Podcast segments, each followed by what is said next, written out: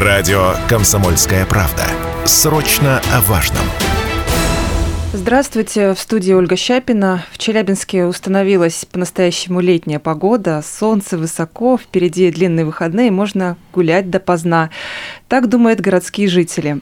А вот для аграриев это, наоборот, означает, что можно пораньше начать посевную кампанию.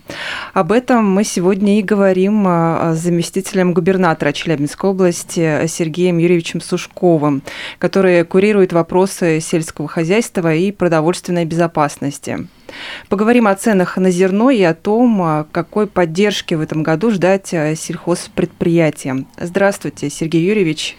Здравствуйте, Ольга. Здравствуйте, уважаемые радиослушатели. Началась уже у нас в регионе посевная кампания? Да, посевная кампания уже началась. Уже мы засеяли более 15 тысяч гектаров яровых. Это более 1% от всей посевной площади. В этом году яровой сев составит у нас 1,8 миллионов гектаров. Основные посевные работы всегда приходятся на май, начало июня. Отметим, что Челябинская область лидирует в Уральском федеральном округе по размерам посевных площадей. Общие посевные площади у нас в целом достигают практически 2 миллионов гектаров на территории региона. Для сравнения, например, Курганская область – миллион триста, Свердловская область – 740 тысяч гектар, Тюмень – 1 миллион. То есть мы самые крупные посевные площади имеем в нашем регионе. Ну, действительно, теплая погода позволила нам раньше начать засеивать поля. Да, у нас э, смещение в этом году э, в раннюю стадию где-то идет на 10 дней по сравнению с уровнем прошлого года. Ну, по большому счету, это не принципиально. Принципиально, что в этом году у нас серьезно, существенно меняется структура сева, структура посевных площадей. Значительно вырастут площади под пшеницей, более чем на 60 тысяч гектаров. Несколько уменьшатся площади масличных культур по сравнению с прошлым годом. Ну, вот э, площадь, предположим, под подсолнечником мы оставляем, потому что это высокомаржинальная культура, и более того, она пользуется большим спросом у наших птицеводческих предприятий, которых на территории региона достаточно много. А вот э, с чем связано увеличение посева зерна? Как-то потребность в нем выше? Мы в целом являемся зернодефицитным регионом по той простой причине, что у нас более 700 перерабатывающих предприятий пищевых на территории региона находятся. И все они нуждаются в поставках. Мы порядка миллиона тонн еще зерна завозим с других территорий, например, с Курганской области, с Тюменской, из Казахстана. Э, в этом году, кстати, э, мы серьезно увеличиваем в том числе посевы твердых сортов пшеницы. Это та пшеница, которая используется для э, производства макарон, в первую очередь крупнейший потребитель макфа, твердых сортов пшеницы. Мы уже в прошлом году поставили рекорд по этой позиции, собрали пшеницы твердой больше всего за всю историю Челябинской области, порядка 300 тысяч тонн и наши качественные продукты из э, э, твердой пшеницы можно увидеть не только на территории нашего региона, но и за рубежом. Ну вот э, много говорили о том, что в прошлом году мы собрали рекордный урожай. Вот получается, что этого тоже для нас недостаточно, чтобы обеспечить наше предприятие. Да, повторить э, такой урожай можно будет, если позволят погодные условия с одной стороны, и будет соблюдаться нашими сельхозтоваропроизводителями технология производства безупречная. Э, ну, у нас основные площади расположены в южных территориях региона. Там, к сожалению, часто случаются засухи. Не хотелось бы, чтобы в этом году это случилось. И тогда у нас есть все основания для того, чтобы повторить э, результаты э, прошлого года как минимум. В этом году мы ставим себе ориентировочно не менее 2 миллионов тонн собрать зерна. Задачу такую, эту задачу ставят перед нами и губернатор, и федеральное правительство. Ну и для этого все делается. Семенной материал у нас очень хороший в этом году, его достаточное количество. Техника готова на 100%. И сегодня мы уже практически приступили к основному севу. Ну, это, кстати, одна из задач, э, которую ставил и губернатор Алексей Текслер, это возвращение э, земель в оборот. Как проходит этот процесс? Зачем он нам так необходим? Э, где-то по нашим оценкам э, порядка 300 тысяч гектаров у нас еще есть земли, которую можно вернуть в сельскохозяйственный оборот. И учитывая то, что я, о чем уже я говорил, что мы зернодефицитная область, для нас вот такой экстенсивный способ значит, да, работы с землей, он тоже является очень важным. Ежегодно за последние 4 года мы увеличиваем вводимую пашню в оборот минимум на 15-20 тысяч гектаров. И в этом году не исключение. Мы порядка, э, вот у нас пашня в обороте будет в этом году увеличена почти на 50 тысяч гектаров. Это э, работа, это изымается у кого-то земля или это просто заброшенные земли? Вот э, что это? Нет, как правило, это нераспределенные паи потому что в соответствии с действующим законодательством, да, когда э, колхозы и совхозы все, значит, да, распадались, у каждого из э, членов, значит, колхоза или совхоза был свой пай земельный на землях сельхозназначения. И, как правило, кто-то им просто не воспользовался, и земля простаивает. Либо кто-то пай получил, но ему никому не, не передал. И вот в первую очередь за счет этих ресурсов происходит экстенсивное увеличение э, земель сельхозназначения. Здесь мы заканчиваем а, все же работу, или тут еще нам нужно несколько лет? Ну, несколько лет. Я, я уже вам говорил о том, что если у нас порядка 300 тысяч гектаров, значит, да, мы в среднем там вводим в оборот порядка там 20 тысяч гектаров в, в год. Соответственно, у нас еще есть серьезный задел впереди. Один из ключевых вопросов, насколько я поняла, вот на областном совещании, которое обсуждался по сельскому хозяйству, это а, закупка сельхозтехники, да, тем более, что готовится и к посеву урожая, и к сбору урожая. И а, также озвучивались данные, что в прошлом году было такое необычное большое количество техники закуплено сельхозтоваропроизводителями. А в то же время это такая самая затратная, наверное, самая большая статья расходов у небольших а, предприятий. Как здесь регион, может быть, помогает закупкой, как у нас с производством да, техники? Да, безусловно, э, это очень важная история и э, губернатор лично на контроле держит значит, э, обновление парка технологического. Мы ежегодно выделяем из бюджета серьезные субсидии на поддержку покупки техники, плюс есть федеральные лизинговые программы. Э, вот уже в этом году мы приобрели более 100 тракторов для работы в поле инструментов для э, решения этих вопросов э, государство придумало достаточно много. И вот я уже перечислил и лизинги, прямые поддержки, значит, да, компенсация затрат до 10%. Это и э, приобретение по льготным ценам. Э, а самое главное, есть механизм инвестиционных кредитов. Вот я вам приведу одну цифру которые на технику в первую очередь тратятся, эти кредиты, они пятипроцентные, в отличие от всех других кредитов, которые выдаются просто для потребителей. И э, сегодня у нас э, рост, если в прошлом году по инвестиционным кредитам была на эту дату сумма порядка полумиллиарда рублей, то в этом году да, эта сумма более чем в три раза уже увеличена. Э, серьезная количество техники будет приобретено, ну, по крайней мере, мы рассчитываем, что не меньше, чем в прошлом году, а прошлый год был одним из самых успешных в этом направлении. И речь идет не только о э, технике сельскохозяйственной, это и все навесное оборудование, это и культиваторы, и бороны, и посевные комплексы. Э, и, соответственно, сегодня мы развиваем еще тематику, учитывая то, что у нас область э, славится металлургическим производством, а техника наша, она достаточно металлоемкая, то э, вопросы развития сельхозмашиностроения на территории региона являются наиболее важными тоже. И вы знаете, что у нас есть, например, такой удачный пример, например, Челябинский компрессорный завод сегодня выпускает уже там более 20 наименований сельскохозяйственной техники. Насколько это современная, новая новые ну, технологии есть э, в этом однозначно, плане? да, есть интересные решения. Подключен э, наш Южноуральский государственный аграрный университет. Без науки сегодня, без введения э, современных технологий, связанных с точным земледелием, практически невозможно выдерживать те темпы посевной кампании, уборочной, которые значит, у нас уже существуют.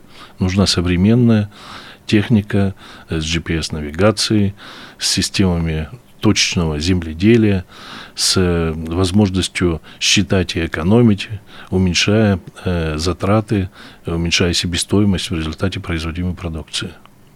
Ну, вы уже э, сказали о некоторых мерах поддержки сельхозтоваропроизводителей, те же самые кредиты. Э, ну вот как неоднократно да, подчеркивал губернатор, сельское хозяйство у нас это единственная статья в бюджете региона, которая не только сохранена, но и была увеличена вот в 2023 году. Как складывается финансирование, на что эти средства в основном идут, и есть ли какие-то новые формы поддержки аграриев? В этом году в целом на государственную поддержку в регионе сельскохозяйственного производства будет направлено более 2,5 миллиардов рублей.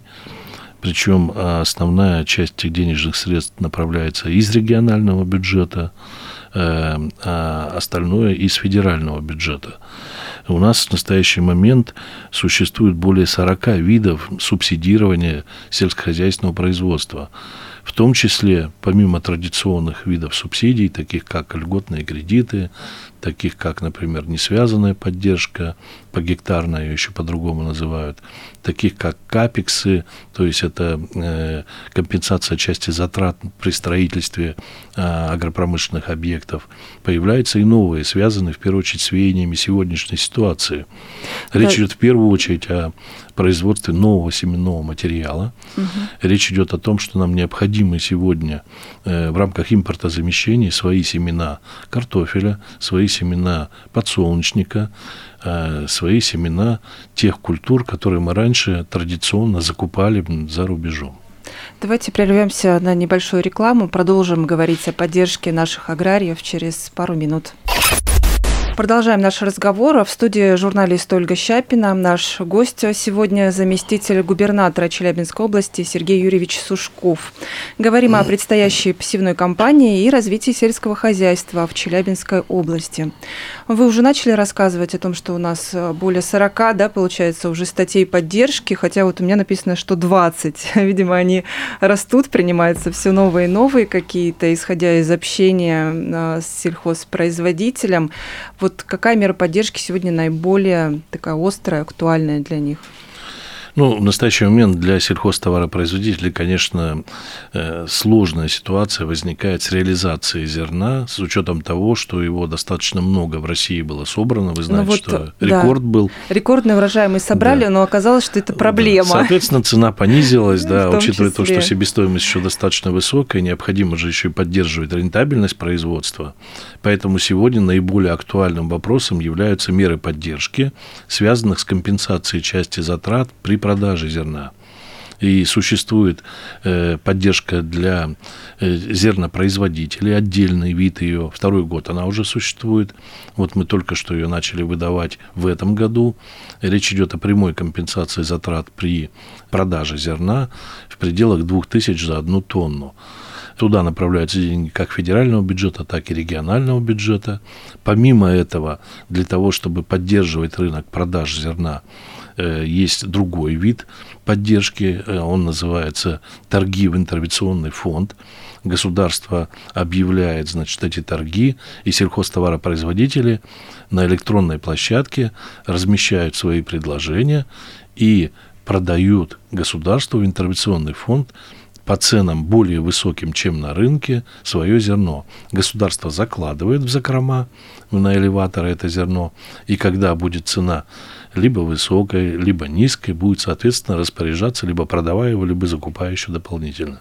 Ну да, эта вот тема поднималась отдельно, а, даже а, насколько у нас много товаропроизводителей участвуют в интервенционном фонде, в чем там проблема? Ну, на самом деле, э, основная проблема даже заключается не в продавцах зерна, а в том, кто их будет хранить. Почему? Потому что электронная площадка, она региональный характер носит, и чем больше элеваторов выиграют для хранения в интервенционный фонд конкурс наших элеваторов, находящихся на территории региона, тем больше шансов у наших производителей, с учетом того, что транспортное плечо у них меньше, выиграть и продать по хорошей цене это зерно. У нас сегодня 4 элеватора аккредитованы в интервенционный фонд. Это элеваторы, в основном находящиеся на юге нашей области.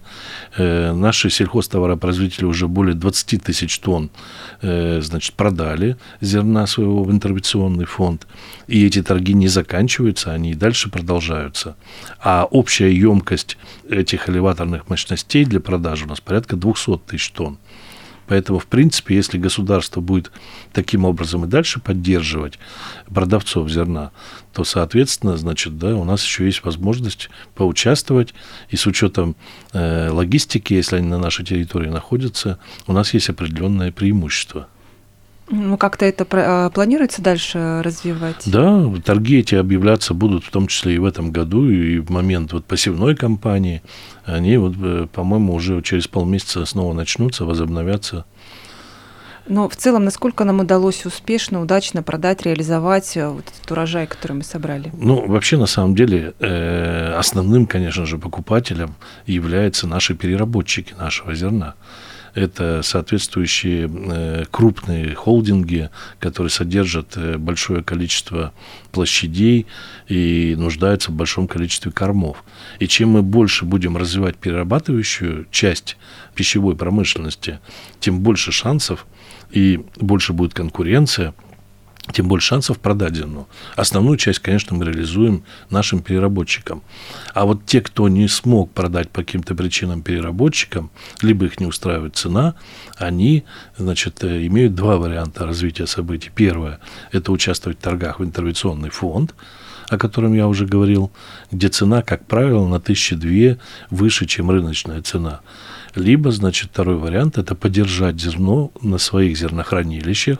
Кстати, в этом году у нас э, губернатор принял решение о том, чтобы э, капексы, то есть затраты на э, строительство зернохранилищ компенсировались частично тем, кто их собирается строить. Так вот, поддержав и подождать, значит, соответственно, зерно может храниться долго, подождать более интересную цену и потом реализовать его. Ну вот обсуждалась еще также такая ситуация, что курган в этом году у нас а, первыми начал собирать урожай, и производители закупили у них а, по высокой цене у первых зерно, а потом снизили там цену, называется, в два или в три раза, и э, по низкой цене потом продолжили закупать зерно у производителей Челябинской области. Вот, это со слов аграриев, да, вот у них вот такой вопрос, нет ли сговора, да, у наших производителей, уже переработчиков ну, конечно же, нет. Дело в том, что мы э, в соответствии с действующим э, законодательством конституционным находимся все в рамках единого экономического пространства. Ну да. И, э, конечно же, создать там только для наших сельхозтоваропроизводителей преференции, учитывая, что у нас хорошо развитые покупательские способности и перерабатывающие пищевые, ну, конечно же, будет достаточно сложно это сделать. Поэтому э, во всей стране, конечно, э, сговор трудно заподозрить, но проблема, на мой взгляд, в другом. У нас э, урожайность в среднем да, порядка 12 э, центнеров с гектара. Например, на юге области она 40-60 центнеров с гектара. И, соответственно, значит, да, у нас возникают совершенно другие затраты при производстве зерна и нам необходимо работать над уменьшением себестоимости при его производстве. Это принципиальный вопрос. Чем меньше значит, да, будет себестоимость, тем легче нашим будет аграриям конкурировать как между собой, так и в масштабах страны.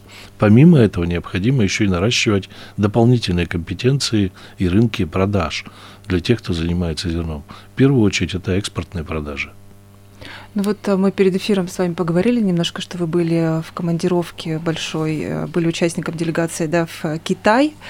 И, э, кстати, был большой мастер-класс, пока вы были в Китае, был, был большой мастер-класс, как от Россельхознадзора, небольшой, наверное, краткий курс такой, как подготовить к импорту свое там зерно или другую продукцию. Насколько это перспективное сегодня для нас направление экспорт в Китай? Это э, имеет огромные перспективы для наших сельхозтоваропроизводителей и переработчиков. В первую очередь, конечно, переработчиков, которые уже готовую продукцию поставляют в Китай с высокой добавленной стоимостью. И чем э, больше будет продаваться такой продукции, тем легче будет тем даже, кто как бы на первом этапе при производстве зерна и продаже зерна участвует в этом процессе. Вот наша продукция в Китае уже завоевала свое признание. Мы не первый год эти рынки осваиваем. Э, мы уже китайскую лапшу умудряемся производить в Челябинской области и продавать в Китае. Да, например, компания «Союз пищепром» да, э, изготавливает лапшу «Удон», которая э, в Китае пользуется огромным потребительским спросом. Да, и китайцы даже не предполагают, что эта лапша китайская изготавливается на территории Челябинской области. Ну, хотя, казалось бы, это же тоже довольно такая серьезная сельскохозяйственно развитая страна Китай. Ну, тем не менее, значит, да, такое количество жителей и увеличивающийся объем потребления, а также то, что у нас, э, по мнению китайских экспертов, и это правильно, да, продукция экологически чистая, выращивается на территории региона. В основном для китайцев это продукция премиум-класса. А учитывая, э, что у них как бы растет э, уровень благосостояния населения, соответственно, на премиум класса э, продукцию спрос растет тоже. И нам необходимо вовремя занять эту нишу с нашей качественной, интересной продукцией для китайцев, научиться торговать с ними. Это непростое дело – и мы сегодня, значит, да, уже ряд проектов запустили по реализации нашей продукции в Китай. Активно мы туда поставляем наше растительное масло. Э, у нас крупное э, производство рафинированного растительного масла. Мы активно поставляем туда молочную продукцию нашу, готовую. И э, ряд других видов продукции, начиная там с продукции, которую увелка Э, э, изготавливает это наши каши, и заканчивая там рядом экзотических продуктов, в том числе, например, да, мы готовим сейчас поставлять яблоки в Китай, которые выращиваем на территории Челябинской области. Уральские наши Да, яблочки. уральские, да, яблочки. У нас два района очень серьезно занимаются интенсивными садами. Мы поддерживаем этот проект и надеемся на то, что такие яблоки будут пользоваться спросом не только в нашем регионе. Ну, давайте на этой приятной ноте и перспективах э, хороших и закончим наш разговор. А, Сергей Юрьевич, спасибо за интересную беседу. Напомню, о поддержке аграриев мы сегодня говорили с заместителем губернатора Челябинской области Сергеем Юрьевичем Сушковым. Спасибо вам. Спасибо. Всего доброго.